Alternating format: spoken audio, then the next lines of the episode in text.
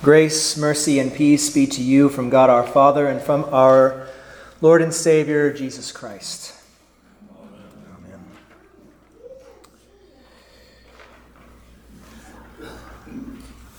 Well, I would ask y'all, how is your fasting going? But you're not supposed to tell me, so I won't. Uh, it is Lent now. We've started uh, this past Wednesday for Ash Wednesday. I had a lot to say about what it is that we could do to give up certain things, those things that would hold us back from hearing God's word, from reading His word. And uh, there are some things that we could do, but in the end, it's never perfect, right? It's never like what Jesus does, in that he fasted for 40 days and 40 nights and he was hungry. That's quite the understatement. He was hungry. Well, of course he was. He hadn't eaten for 40 days, 40 nights. What was he doing during that time? Did he just sit there? Did he twiddle his thumbs? Did he walk around for a bit? Did he stay out of the sun when it was hot and just kind of hang out? What did he do? What had he done up to this point?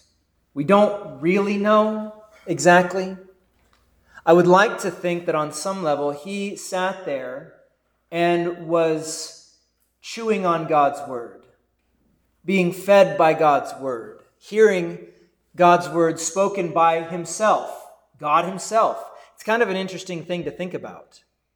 That God himself, the word made flesh, spoke the word and helped himself in that way. He was being he was being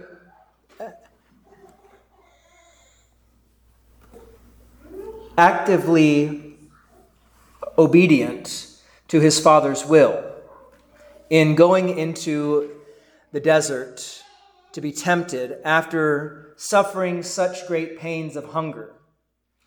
Because he was after all flesh and blood. He was he is divine and he is flesh and blood. In the person of Christ, there is both God and man. And so he suffered, but not for himself. He was hungry, but not to prove anything for himself. Everything that he did was for us, so that when we face our 40 days of giving up whatever it is, I recommend TV. Um, you probably know that by now. I recommend giving up your TV for 40 days, it, you know, or at least most of the day if you can handle it, right? Give up those things that would pull you away from God's Word. Maybe put your phone down during the day and only check it at certain times. I don't know. And believe it or not, that stuff's hard. We don't have a TV in our home, and that's not to say that we're so great because we still have cell phones. We still have smartphones, and we we check things here and there, and we've said to ourselves, we got to set some time aside to where we're not looking at these things all the time. And so we try, and we struggle. And how strange that is. We struggle from having to put a tiny square down or tiny rectangle that glows down so we won't look at it. It's addictive. Our sinful flesh yearns for these things that, in and of themselves, are not necessarily bad, but really in this world, things are tainted. You know, you hear a lot of things about how, well, it's a neutral thing and it just depends on how you use it. There is no neutrality in this world. In this world, everything is fallen. And it is good on some level, but it is so easily twisted for our own sinful desires. We can keep these things in mind when we are tempted by Satan, because he does tempt us, and he tempts us just as he tempted Christ. It's worth going through all these different temptations and see how Jesus himself deals with them. That Satan first comes and he says, If you are the Son of God, command these stones to become loaves of bread. Now, Bread in and of itself is not bad. Bread is good. It nourishes you. it strengthens you, it satisfies you. And yet, in this instance, bread is being used for idolatry, to tempt Jesus to break the fast when he's not supposed to, and to use his divine powers to satisfy his human needs and wants. And so Jesus rightfully says, um, Jesus rightfully says, It is written, Man shall not live by bread alone, but by every word that comes from the mouth of God. And then the devil takes him to Jerusalem and sets him on the pinnacle of the temple and says to him, If you are the Son of God, throw yourself down. And this is where he starts to get really tricky because he knows the game now that Jesus uses God's word. So Satan uses God's word. And he says, He will command his angels concerning you, and on their hands they will bear you up, lest you strike your foot against a stone. And that comes from Psalm 91. And Jesus says to him, Again, it is written, You shall not put the Lord your God to the test. And then this is where we really see what Satan is really up to. The devil took him to a very high mountain and showed him all the kingdoms of the world and their glory. And he said to him, All these I will give to you if you will fall down and worship me. That's Satan's goal. He wants us to fall down and worship him. And Jesus says, Begone, Satan, for, for it is written, You shall you shall worship the Lord your God, and him only shall you serve. And then the devil, and, and then, then the devil left him. What can we learn from these things?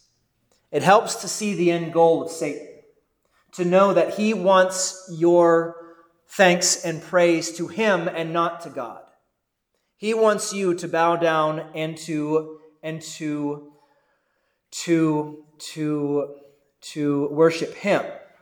And it's almost comical how crass he is here with Jesus, outrightly saying it. This is what I want you to do. And maybe that's out of his own frustration because he just can't beat Jesus. He can't make him submit. But this is revealing, and we thank God for it, that Christ shows this to us that this is Satan's goal. Satan is the father of lies. Every lie, hear me now, every lie comes from him. Every lie. Even the smallest ones to the biggest. Every lie comes from Satan, the father of lies. And so Satan sets all these lies out throughout this world as hooks. When you set out a hook, on a line, or when you set out several hooks to catch fish, do you care which hook that fish grabs onto? No, you don't care. Any lie will do, any hook will do to reel you in. His end goal is that he desires you, your soul, your praise and thanks to him any lie will do. And he's more subtle than he is in these passages. He actually, with us, is more like in the first temptation. Just do these things and everything will be okay. Just do these things against God's will. He shows us the good of creation, and he glorifies the good of creation so that we won't look at the good of the God who created it.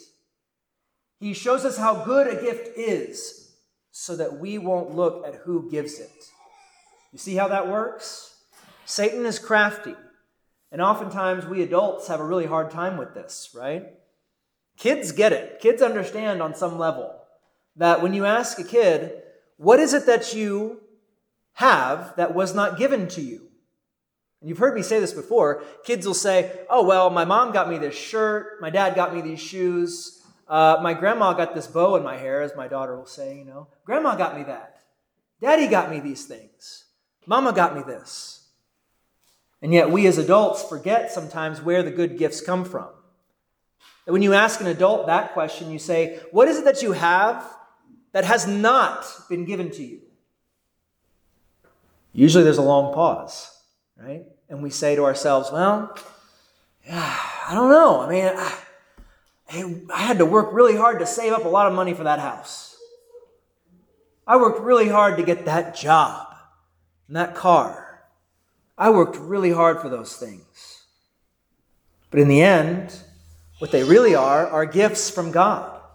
And so Satan likes to take those things and says, Look how good that is. And it's right, they are good. To have a house and home, to have a family, to have food on the table, these things are good. But to not give thanks to God for those things is idolatry, right?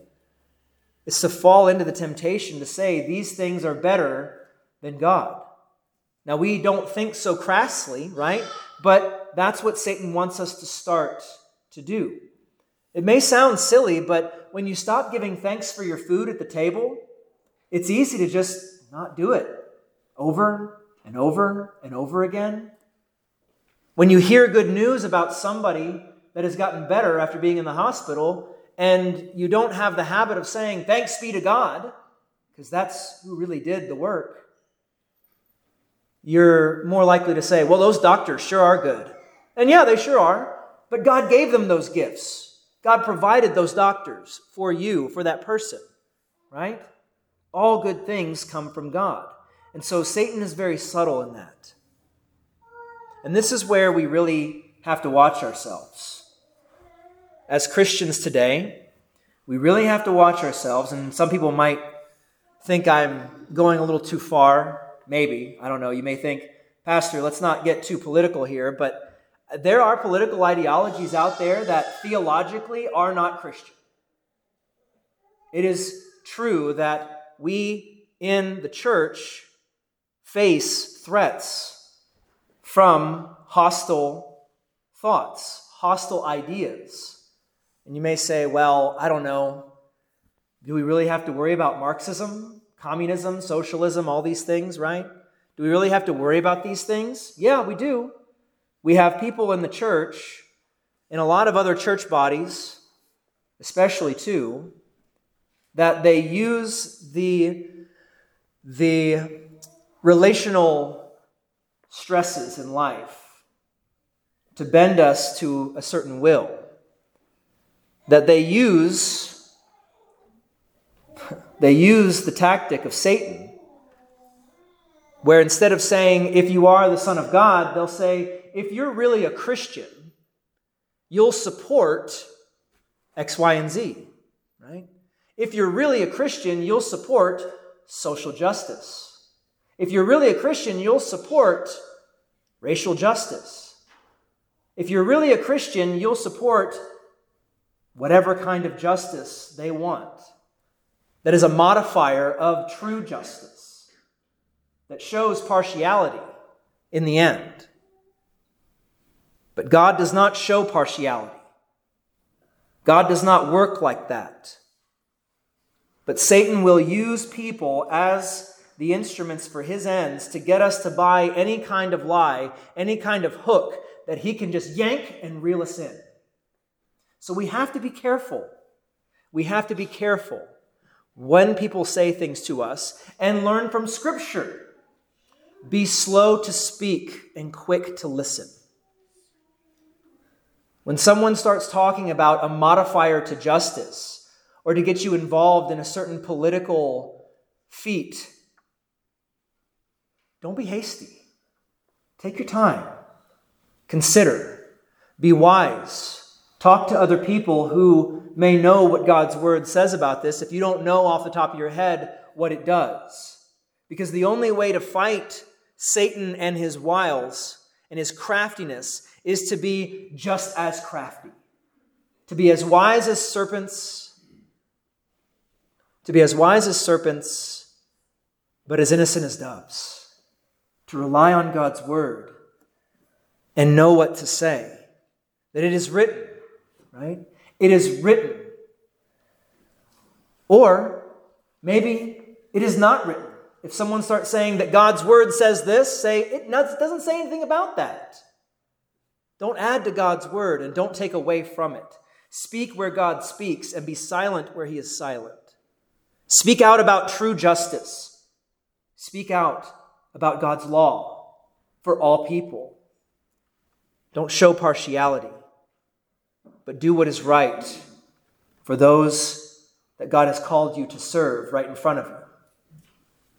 That takes a certain amount of, of, of wisdom. It takes time, it takes patience. Ultimately, it takes God's word, God's truth, the truth, the only truth that there is, for God is truth.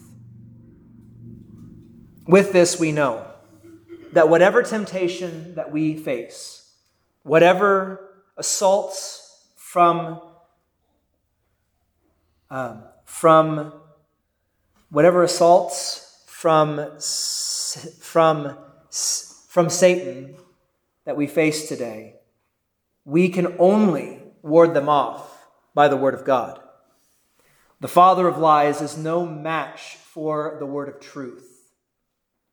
And the Word of truth is Jesus Christ Himself, the Word made flesh. In His Word, there is direct and, and, and revealing truth because God's light shines on that darkness that Satan would have us stay in, blind to. And Jesus is often very quick and succinct. What does he say? He doesn't contend with the devil and saying, Well, you know, you misread that, Satan. Let me correct you on that. He says, It is written, You shall not put the Lord your God to the test. End of story, that's it. Don't tell me to use the Psalms for my own sinful gain, right? Don't tell me to use God's word for sin. That is not what it's for. And one little word can fell him. One word he is a liar. God's word is clear, it is concise, and it makes assertions that we can live by. When um, Luther was contending with another scholar of his day, um, later on, the correspondence between the two of them was put into a book called the called the bondage of the will. His opponent wanted to get into all of these things, saying, well, you know, it says this, and, and, and, and he was trying to really just make scripture say certain things it didn't say, and said, God would surely do this because we know that he's love and all these things. And Luther just had to say, we just have to rejoice in the assertions that scripture puts forth. Sometimes it's not worth contending and just Rejoice in the assertions because they're blessed. They're wonderful. They're clear. They're true. Some of us, at least some theologians, will say that if you use proof texts too much, then all you know is proof texts. But proof texts are how we know certain things are true. We know that baptism is true because 1 Peter 3:21 says, "For baptism now saves you." We know that baptism provides salvation because Mark 16 16 says, Whoever believes and is baptized will be saved, but whoever does not believe will be condemned. Right? Clear, concise, punchy, it gets right to the point. It is good for us to use it. It is good for us to use it, even if we know just a few little passages by heart. For where God's word dwells, there his truth is. And if his word dwells firmly within your heart, it will pour forth. We heard this morning when we were going through Psalm 51. Where does God tell us that goodness and sin both come from? It comes from the heart.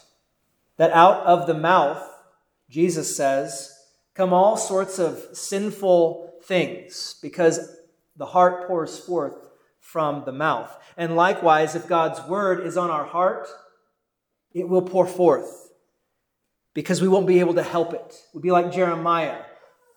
Will be burning from the inside when we say, I can't say that, I can't say that, and all of a sudden we do and we are blessed, even though we may be shouted at and persecuted and slandered. For Jesus says, Blessed are you when others persecute you and slander you falsely for my sake. For just like the prophets before you, they are doing this to you. Blessed are you when you speak the word of God. And know that when Jesus speaks the word, amazingly enough, here in this passage, he not only wards off Satan, but he strengthens himself. He feeds himself with the word.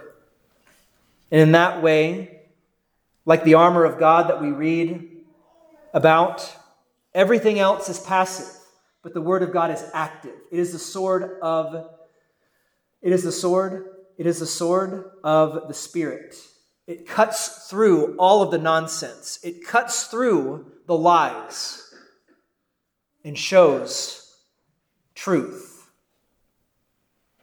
We see that when Jesus is tempted here, and he fights against against against his foe and thus our foe when he fights against against Satan himself he uses his word and he shows that in the midst of temptation that he faced he knows what we go through we saw from our text from Hebrews that since then we have a great high priest who has passed through the heavens, Jesus, the Son of God. Let us hold fast. Um, let us hold fast our confession. For we do not have a high priest who is, who is not able to sympathize with our weaknesses, but one who in every respect has been tempted as we are, yet without sin.